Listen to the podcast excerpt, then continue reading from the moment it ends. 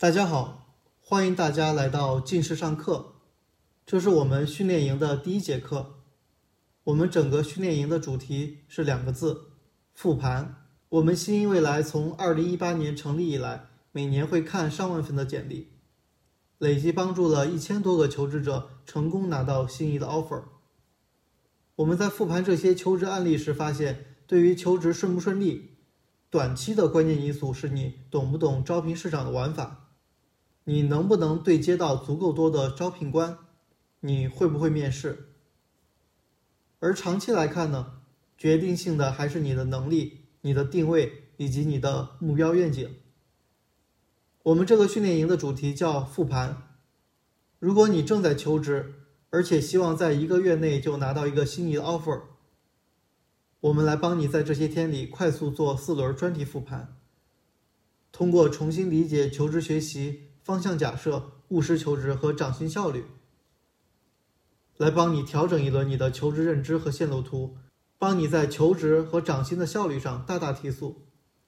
前两轮复盘呢由我来讲，后两轮复盘由我们的合伙人来讲。这四轮复盘希望可以帮大家建立一个完整的底层思考框架。今天进入第一节课，重新理解求职学习。考虑到新同学可能比较多。我还是先简单做个自我介绍吧。我叫郭成直，大家也可以叫我大力。我是二零一四年毕业于一个国内的二本院校，主修专业是动物医学，也就是大家常说的兽医；辅修的专业是国际经济与贸易。我的整个实习加职业经历总共涉及过六个行业，分别在宠物、电商、金融、法律。消费、教育培训、咨询，担任过核心的岗位，每年薪资涨幅都超过百分之五十。二零一八年，我创立了新一未来这个品牌，而我现在的 title 是近视的 CEO，在公司主要负责课程研发以及内容创作，并探索一些创新的高价值的职场人服务。近视是我们今年的重点业务。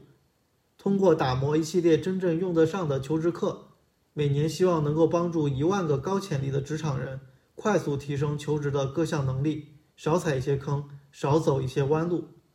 好，我们开始上课吧。大家都知道，在打工人圈子里，面试官特别喜欢说一句话：招聘主要就是看履历和背景，尤其是对早期的求职者。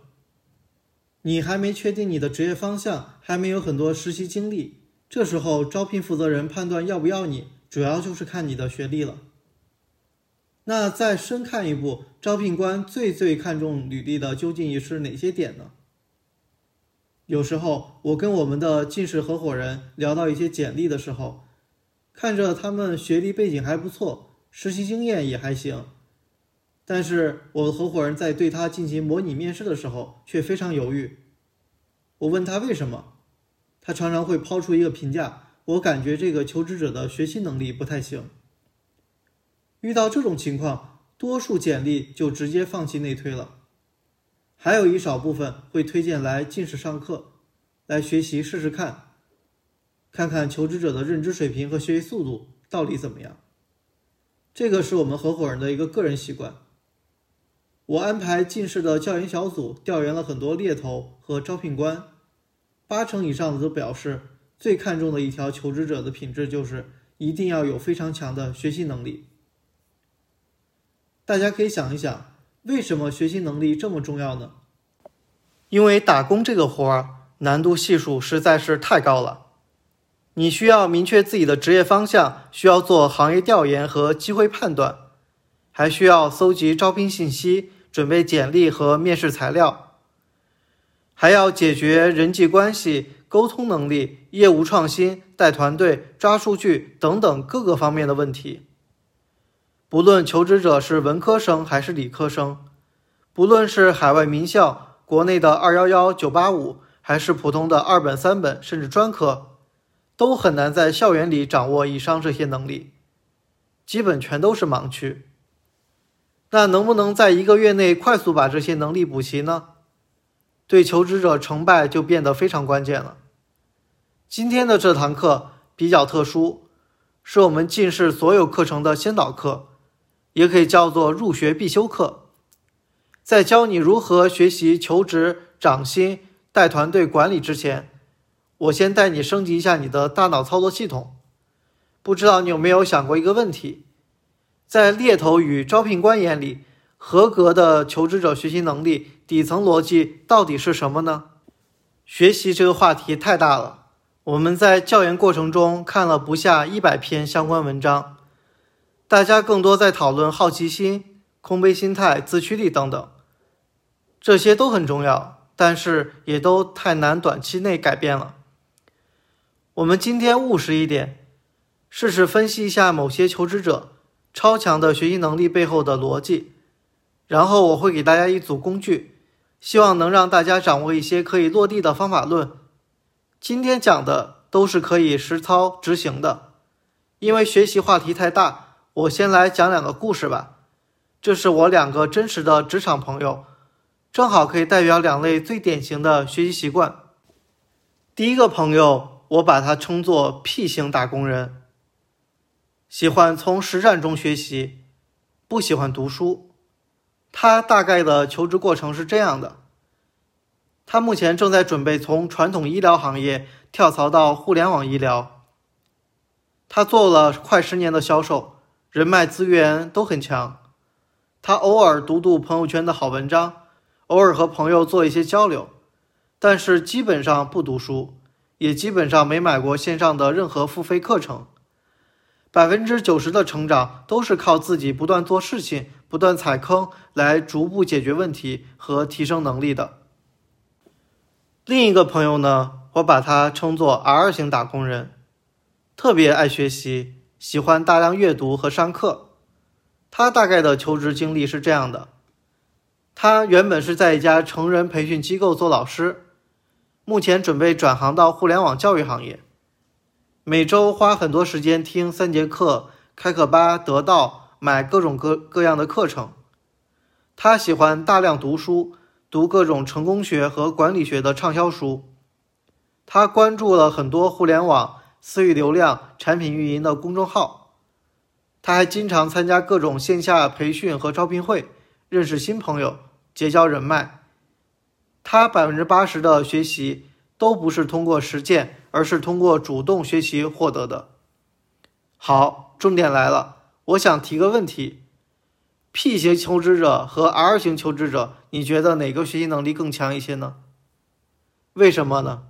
你现在的学习习惯更偏向于哪一类求职者呢？我先卖个关子吧，一会儿再来讲讲我的判断方法。按照我们近视的习惯，我先抛三个预热思考题吧，你可以先热热身，带着这组问题来学习。第一个题目。如果给你现在的职场学习能力自我打分的话，满分一百分，你觉得你可以得多少分呢？第二个问题，反思一下，你平时都靠什么渠道来学习？是读书呢，还是看文章，还是什么？第三个问题，如果用对你眼下的职场能力提升是否真的有帮助来判断，你现在的学习质量够高吗？还有没有更大的改善空间呢？希望你停下来，认真反思一下这三个问题。你你的答案是什么？建议你认真回顾一下你的学习习惯，甚至找个笔和纸写下来。在正式学习之前，你可以进行一轮思考，得到你的第一个版本的答案。然后随着课程的深入，我会介绍一些高级打工人的学习方法以及学习背后的逻辑。希望你能跟着节奏。来完成第二轮、第三轮、第四轮的思考，之后对比一下你的每一轮思考迭代是不是也在不断升级。最后把你的思考过程和认知迭代写到这节课的作业里面。下面我讲讲这节课的重点。这节课的课程呢，我主要会讲三件事：看人、看本质、看框架。看人，我会讲几个大家公认的。高认知水平的高级打工人，他们的职业学习习惯是什么？看本质，我会带你分析这些优秀学习者的快速成长背后的底层逻辑到底是什么。看框架，我会介绍我们近视设计的早期职场人的技能树，一个职场人的完整能力模型是什么。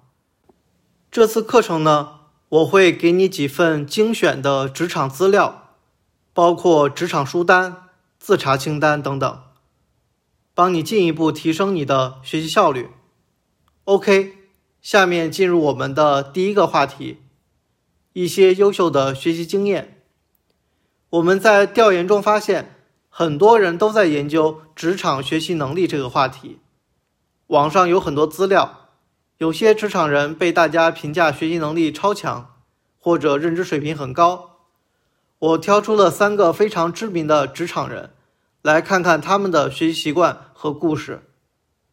第一个故事，关于这个职场人，网上网上流传着很多他是如何学习的。比如好奇心很强，特别喜欢和高段位的人交流，喜欢大量阅读。除了读书，平时常常打开几十个国内外的新闻网站。特别喜欢思考事情的本质，遇到商业问题不断追问为什么。喜欢独立思考，哪怕就算做士兵，也要做明白为什么要打仗的士兵。他每天的必修课就是看各种网站。他习惯开上几十个浏览器，看国内外的科技网站，看别的项目，了解最新的产品和技术。这个人其实就是美团的 CMO 王慧文。第二故事，这也是一个明星打工人，互联网圈也有很多关于他的传说。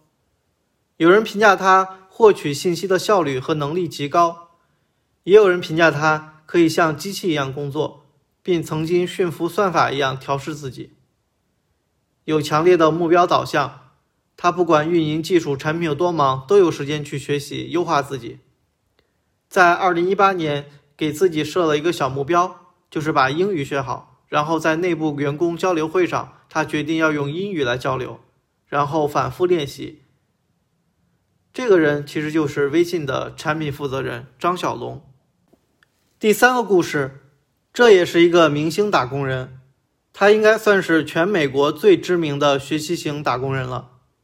从小就酷爱读书，甚至每天读十个小时以上，爱学习。他每天都在思考和阅读。他提倡第一性原理，站在物理学角度或者问题的原点来思考复杂的事物。他提倡知识树学习法，要努力理解知识背后的基本原理，把所有知识化成一个体系。这就是苹果的接班人 Tim Cook。这三个故事都讲完了，我们简单总结一下吧。我在文稿里也放了一张图，这些职场人身上都有很多好的学习习惯，值得我们借鉴和思考。听到这里呢，你可以停下来反思一下，如果对标这些知名的学习型职场人。反思你的三个思考题是不是有了进一步的思考呢？希望你停下来认真反思一下，完成你的二点零版本。讲到这里，你可能已经发现问题了：这些职场人的学习及个人提升的方法都各不相同，都是只言片语，非常混乱，对吗？你今天抄一下他的读书习惯，明天抄一下另一个人的思考习惯，这些都太表层了，意义不大。真正重要的是这些学习方法背后的底层逻辑。那么，底层逻辑到底是什么呢？好，进入我们今天的重点：打工人成长的 IPO 模型。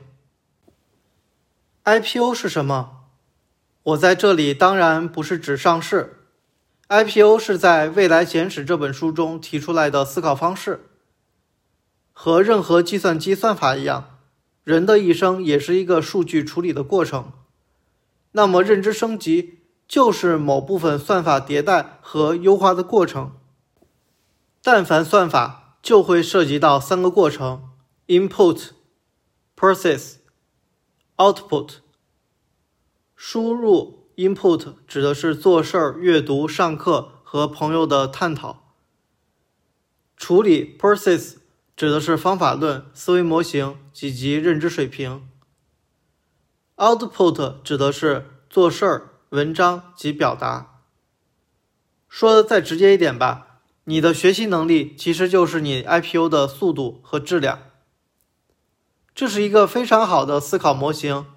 任何一个打工人的学习能力或者说学习效率，都可以拆到这三个环节，然后看看是很差、一般般，还是平庸，还是优秀。下面我们回到上面关于 P 型打工人和 R 型打工人的问题，谁的学习能力更强一些呢？我的答案是无从判断，因为光从学习方式和习惯来看，都太表层了。读书多，但也可能思考很表层，根本没有深度思考的能力；不读书的，但也可能阅读极少的高品质内容，完成高质量的思考。所以，真正重要的是这两个打工人的 IPO 的质量，也就是信息输入、处理和输出的速度与质量，而不是表面上学习习惯。好，那我们怎么通过这三个环节来提升学习速度呢？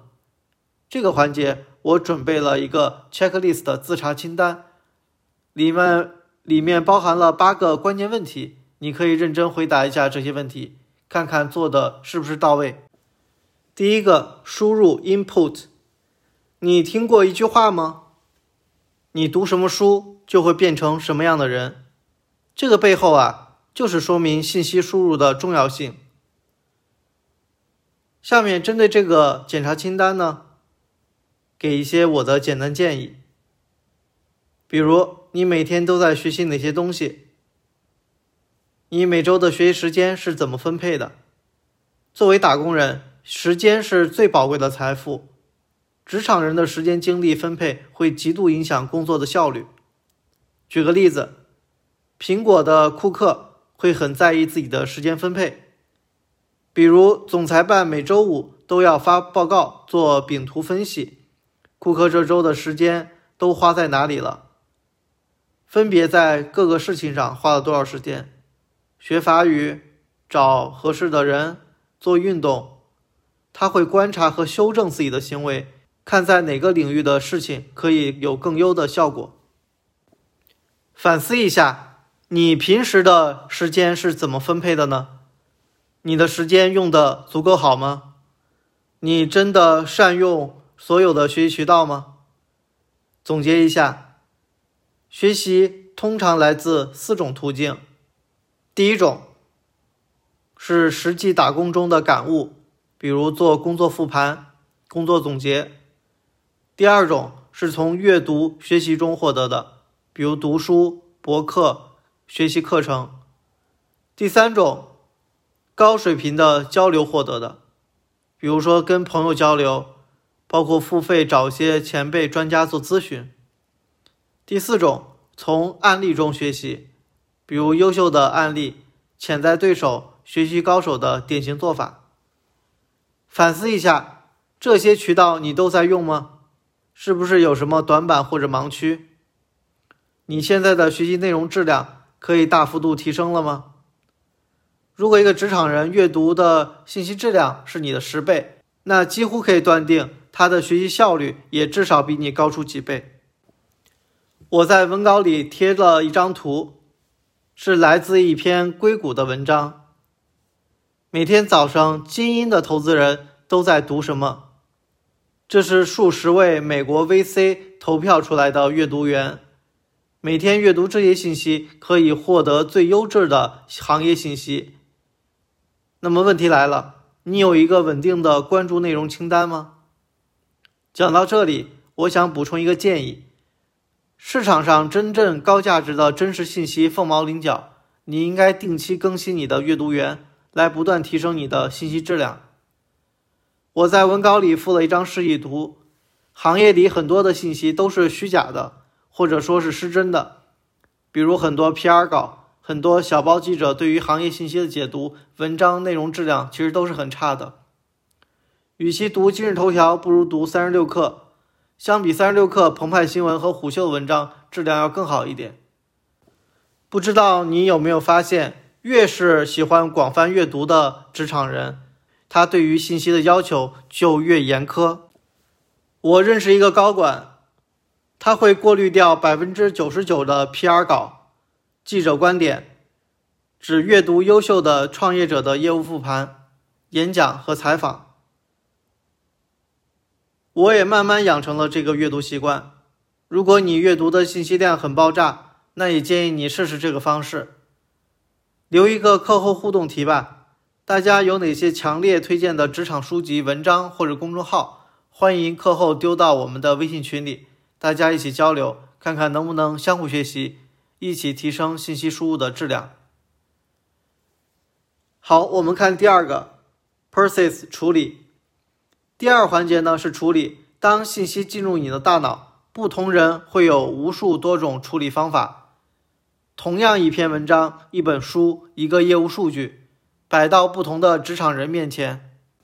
他们分析出来的结论可能完全不同。比如，当你看到一篇美团和大众点评合并的文章时候，有的人呢只看到了合并，而有些人呢只看到两个创始人的爱恨情仇，还有人呢看到了垄断效应和行业动向带来的大量岗位机会。如何更好的处理消息？我在 checklist 自查清单中总结了三点。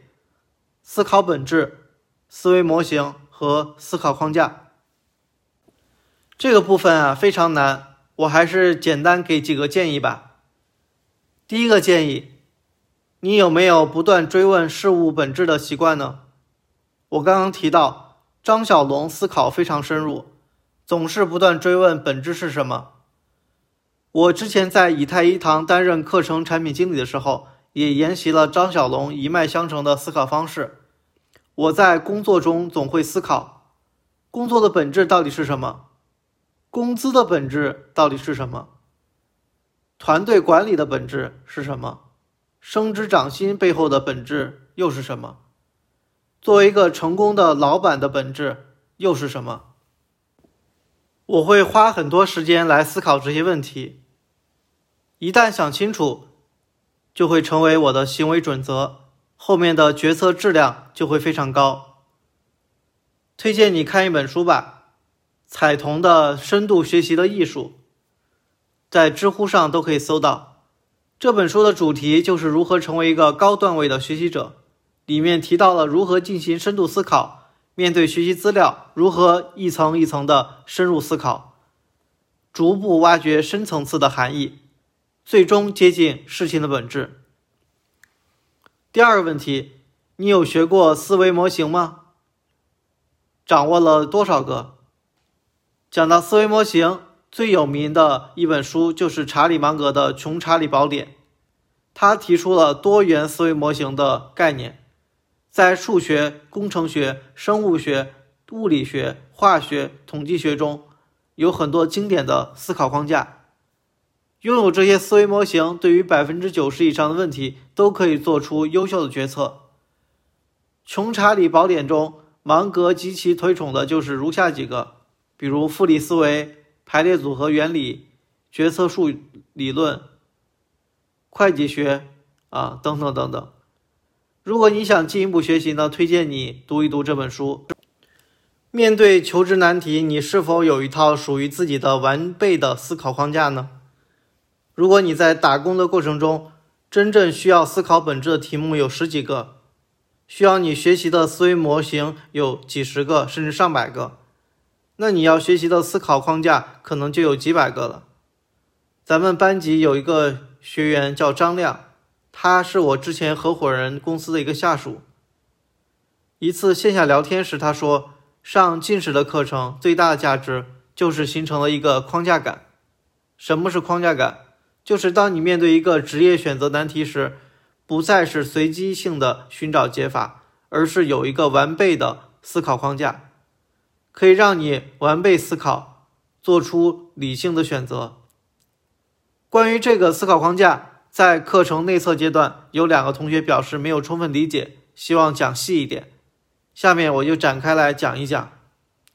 我们在思考问题时，常常会提出一个原则：Missy。也就是相互独立，完全穷尽。面对一个复杂问题，如果你能不冲不漏，有逻辑的讲清楚，也是个技术活。我们假设一个场景吧：过年回家，你有一个刚刚毕业、打算找工作的表弟，因为缺少求职基础经验，想请教你一些关于求职的问题。下面他提出了两个问题，你可以思考一下，看看你是不是可以很有逻辑的回答出来。第一个问题，我出来找工作，HR 为什么愿意要我呢？他们都关注哪些点？这个问题你暂停想一想，你会怎么回答？其实关于这个问题背后是有一个心理评估逻辑的。我们的合伙人在面试必修课中总结过一个公式，涵盖了所有关键信息。我在文稿里附了一张图，你也可以看一看。企业招聘的本质逻辑其实就是等于工资成本等于性价比减去稀缺性。性价比指的就是你入职之后公司对你的预期产出价值。而稀缺性呢，指的是如果你要离职，或者说你的能力不够胜任，公司如果再想招聘一个同岗位的人的成本是多少？所以工资成本就等于性价比减去稀缺性。企业招聘你的本质逻辑不是因为你的理想或者喜欢你的履历，只不过是在计算买断一个打工人的时间的成本。因为对于老板来说，员工就是用来实现赚钱的工具而已。那是怎么计算的呢？其实就是你的工作经验每年能带来的价值产出，减去公司如果想替换你所要花费的成本，就是你预期能拿到的年薪。前者其实是根据你的工作履历和历史成功案例做出的价值预估，后者呢其实是由行业发展和竞争环境决定的。如果你熟悉了这个公式或者框架，你可以告诉你这个求职的表弟，拿着这个图去和 HR 面试，说服他来录用你，就不会跑偏了。如果我想选一个靠谱的职业方向，你有什么好办法呢？这是他的第二问题。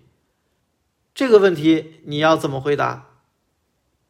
其实，在我们另一节课程中，求职预判必修课里，我们提炼了一个预判公式。任何一个靠谱的职业方向都应该从这五个维度进行评估，可以最大程度避免选方向的盲区。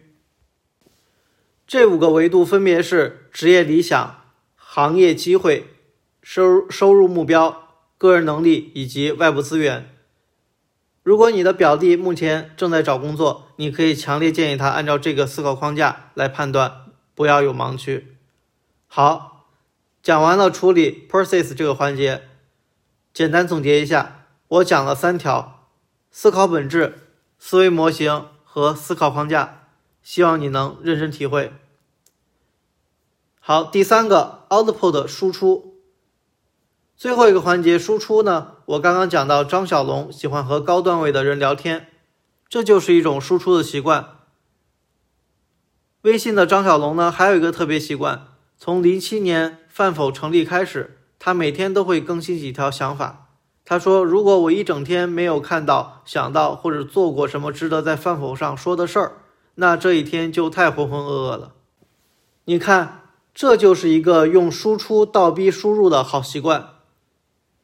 美团王兴的饭否几年前火过一阵子，这一万多条充满智慧的想法也是被很多人争相传颂的。据说还有不少人在淘宝上卖王王兴饭否汇总的 PDF 文件，还赚了不少钱。我在文稿里的截图，你可以感受一下。我们也搜集了一些新的版本，作为今天课后的一个奖励给到大家。大家如果需要，可以联系我们的这个课程班主任。输出环节呢，这个比较简单，我们就直接来看自查清单吧。第一个问题是你现在都用哪些输出的方式？第二问题，你的学习深度真的足够吗？好，给你一些简单建议。有一个概念叫做学习金字塔，你曾经听说过吗？不同人面对同一个材料，吸收的效率可能差三到五倍，甚至十几倍。而核心呢，就是学习方式和深度。我在文稿里也附了一张图，你可以看一下。如果你只是单纯的被动学习，比如听课、阅读等等，学习的效率会很低。内容留存率不到百分之十。而如果你采用主动学习，比如讨论、实践，或者是当老师教授别人，那么留存率会是百分之五十到九十。比尔盖茨夫妇呢，当读到一本好书，总会迫不及待的相互讨论，或者或者是有的人喜欢用对外讲课来梳理所学。再比如，很多人会定期写公众号、写读书笔记来沉淀学到的东西。我们近视团队相信，对于职场人，走马观花式的学习是毫无意义的。所以我们在设计课程体系的时候，不只是要求大家按时学习，还设置了课前的预热思考题，过程中的深度反思题目，还要求大家必须要写不少于两百字的学习笔记或者复盘心得。这其实就是想提供给你一个自我分析、自我讨论、自我复盘的机会。我们还会不定期组织优秀学员的分享，分享自己职场踩坑的过程和真实的经验总结。就是希望能够给大家提供一个深度学习的环境，而不是一个简单的文章或者一段简单的语音。好，回到这个理论，本质上，我希望帮你摆脱被动学习，主动完成复盘、讨论和实践。好，output 我都讲完了，希望你能停下来反思一下，你现在都用哪些输出方式？你的学习深度真的够不够？到这里，IPO 模型我就全部讲完了。我们简单复习一下，我一共提了八条自查清单，希望你认真检查一下，你做的到位了吗？一、信息输入 （input），你每天都在学习哪些东西？你真的善用所有的学习渠道吗？你现在的学习内容质量可以大幅提升吗？第二个，信息处理 （process），你有不断追问事物本质的习惯吗？你有学过思维模型吗？掌握了多少个？面对职业难题，你是否有一套属于自己的完备思考框架呢？第三个，信息输出 （output），你现在都用哪些输出方式？你的学习深度真的足够吗？希望你认真读两遍，看看能不能找出你的短板。好，我们再深入看一步。当我把上面几个故事所有的学习习惯都按照 IPO 重新整理一下。你能看到的一切就都有有序了。再回到前面的 PR 打工人的例子，简单一个职场人学习能力强弱，不是看他爱不爱学习，而是这个 IPO 模型是不是完备，有没有短板。如果一个职场人每天都在快速的获取信息，持续高质量处理，持续高质量输出，就是一个学习能力超强的打工人了。反思三点零。听到这里，你可以再停下来反思一下三个思考题。如果按照 IPO 模型来看，你的答案能修正一次吗？希望你停下来，认真反思一下，完成你的三点零版本。好，我们进入最后一个话题：打工人技能树。关于打工人的能力啊，有一个争论。有人说，打工人混职场必须要是一个全能的角色。需要懂得职业规划、业务创新、人际关系、向上管理、升职涨薪、跳槽转行等所有的事情。也有人说，职场人需要专注在自己的专业领域，打造长板。那么你是怎么看呢？我们近视的建议是你最好没有盲区，但同时也要有一技之长。第一，没有盲区。这样可以处理求职、涨薪、人际和跳槽各个问题，少踩一些坑。第二，有了一技之长呢，可以让你和同行相比更有竞争力，也更有机会胜出。当然，我并不是说你需要在每一个方面都精通，这个根本不现实。很多问题在你的整个职业生涯中，一般不太可能同时会遇到。应该遇到一个问题，就及时的寻找解法。我的建议是，你要有一个全局的框架感，而且不要有认知盲区，这样你才能和优秀的同事、领导平等对话，才能一起顺畅的工作。那早期求职时需要的能力这么多，如何形成一个框架感和确定性呢？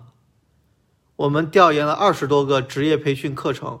也翻看了四十多本求职指南，还招募了十多位志愿者、HR、猎头以及企业高管一起讨论，研发了这套打工人的技能树，希望它未来也能够成为你求职路上的一份线路地图。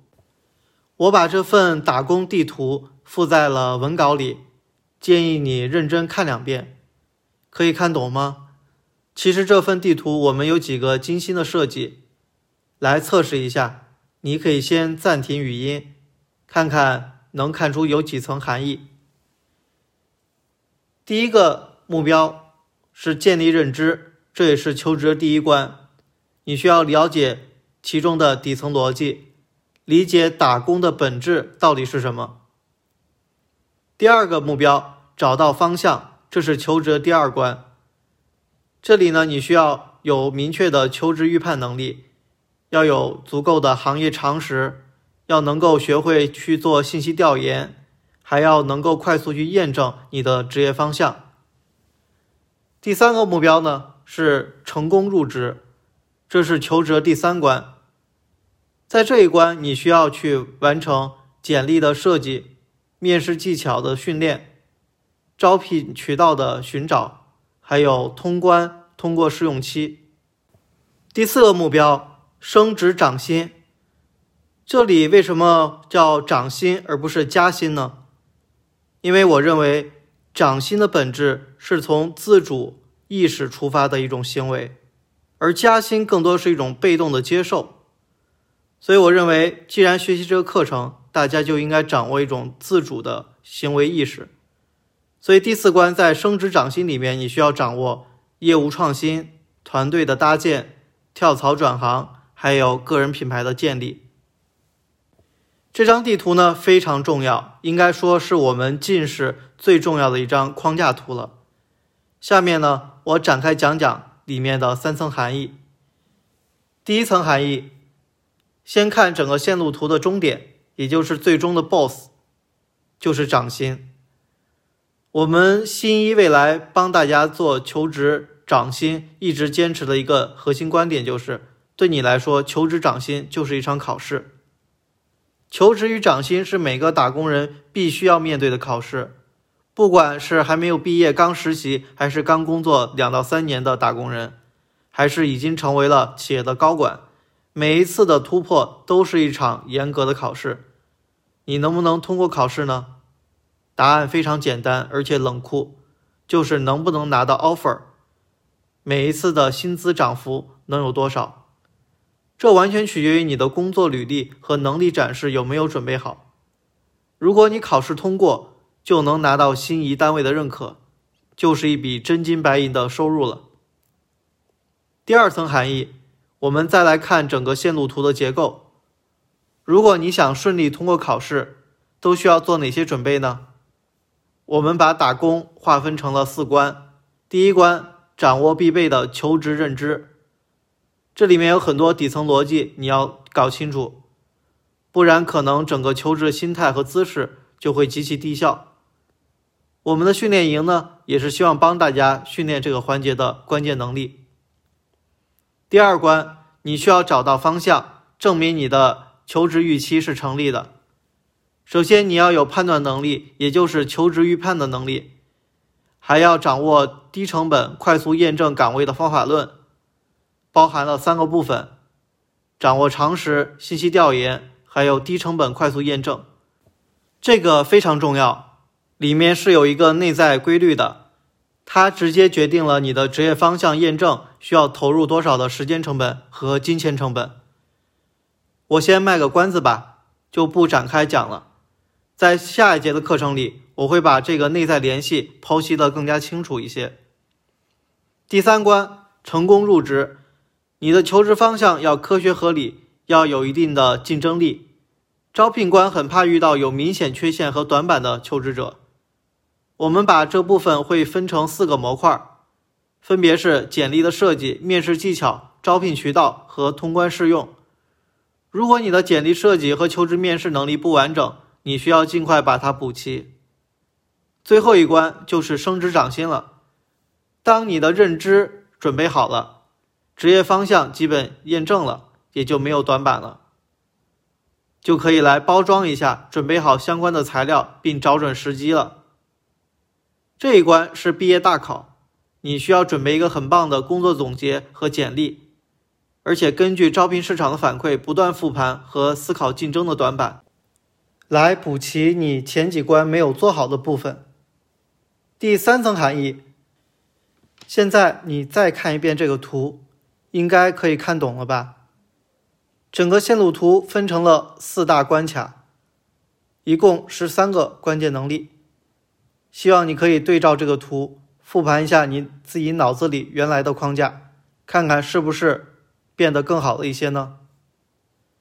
从认知到找对方向，再到成功入职，再去尝试升职涨薪，几乎所有初期的职场人都是在这个能力框架里成长的。这个打工线路图呢，就是一个闯关的攻略。希望你可以熟悉一下这个体系，享受一步步成长，然后挑战最终的 BOSS 的过程。我们进士的全部课程体系都是围绕这个线路图构建的。第一关是复盘训练营，掌握求职底层的认知，这是我们本次的学习计划。第二三关是选修课，每个模块呢会分为很多课程。大家可以自己选课补齐短板。最后一关是涨薪，我们启动了一个涨薪加速计划，这是我们最主打的 VIP 服务，陪伴你完成最后的履历梳理、简历包装、内推对接和补齐短板，帮你用最高效的方法通过考试。第二个技能树工具包，我们的课程体系研发了大概百分之四十左右。为了让大家尽早开始学习，我们做了一个开源的免费工具包，叫做“打工人技能树”。我们招募了一些在人力资源服务领域的志愿者以及企业高管。根据这个线路图呢，在针对每个技能点，我们调研了全网的信息，包括文章、图书、课程、专家等等，筛选出了大概百分之一最优秀的学习资料，一共几百条学习材料构成了这个技能树。这个技能树工具呢，是我们送给大家一份学习礼物。如果未来大家想要快速入门，补齐某一个模块的能力，可以先来这个工具包里找一找。多说一句，我们把这个技能树配置在课程体系里，我放到文稿里。如果你选择这堂课，就可以使用了。如果你想获取更多学分或者更多奖励，记得按时提交作业，并联系我们的班主任。也就是一份你推荐的职场学习资料就 OK 了。好，技能树我就讲完了。建议你停下来认真反思一下这个线路图，哪些是你的长板，哪些是你的短板。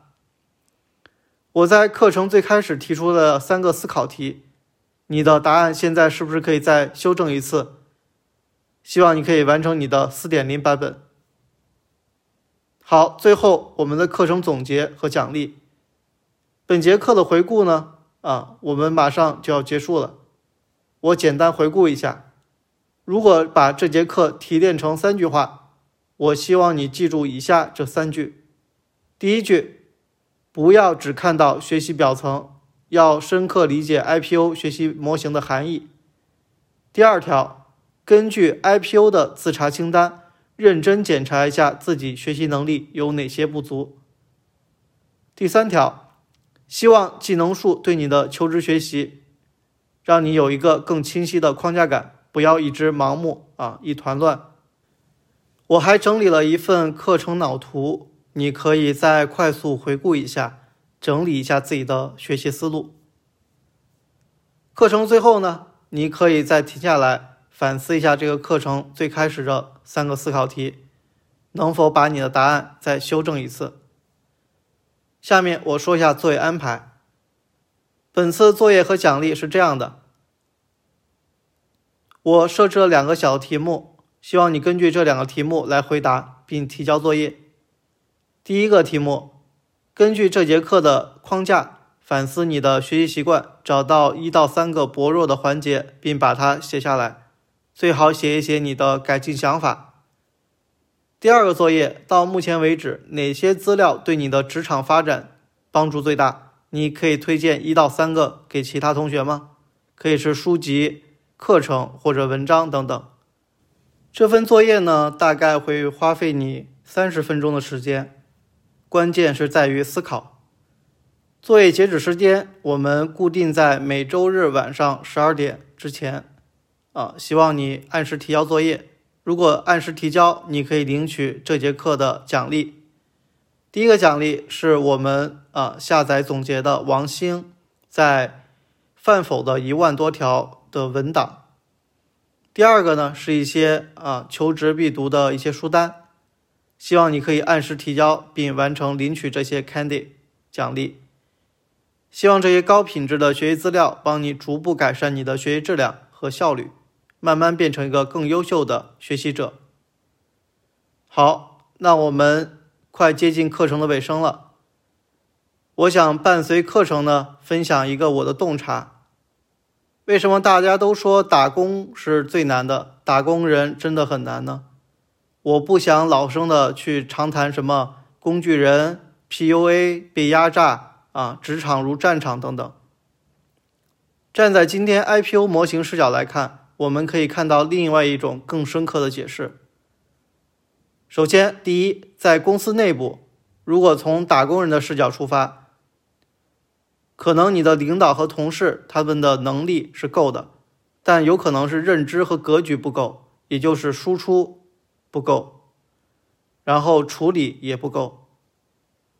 而第二个呢，从个人视角出发，正好反过来，往往有很多高级的人才，他们的认知和格局是够的，但是对于招聘市场了了解太少，信息是不够的，所以真正能跟你坐下来认真讨论。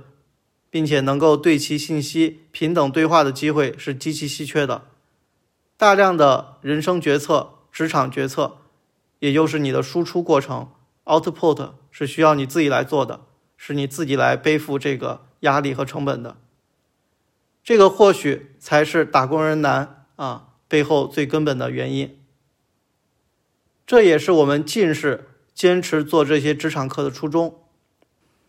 我们打磨体系化的专业课程，安排思考题，设置作业，其实背后逻辑就是希望提供给你一个能够和自己真正对话的机会，一个帮你深度复盘和思考高质量对话的机会。希望未来通过学习求职课、信息调研课、升职涨薪课等等，帮你找到最优秀的打工人对标，然后一轮轮反思自己的职场得失。不断提问，不断强迫思考，不断建立新的认知，并不断进步，然后慢慢的，你也有机会脱颖而出，成为一个职场老手，并最终有可能成为一个打工的高手。再和我们一起来提炼和打磨职场的方法论，这就是我们的初心和做课的思路。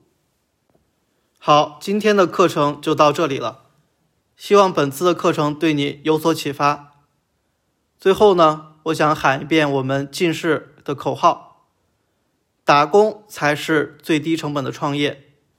我们希望近视能够成为你的职业中转站，在这个中转站，你可以找到自己的方向，然后增加自己的补给技能，然后再重新出发。好，谢谢你的学习，我们下节课再见。如果你希望进一步学习我们后面的课程，欢迎你联系我们的班主任。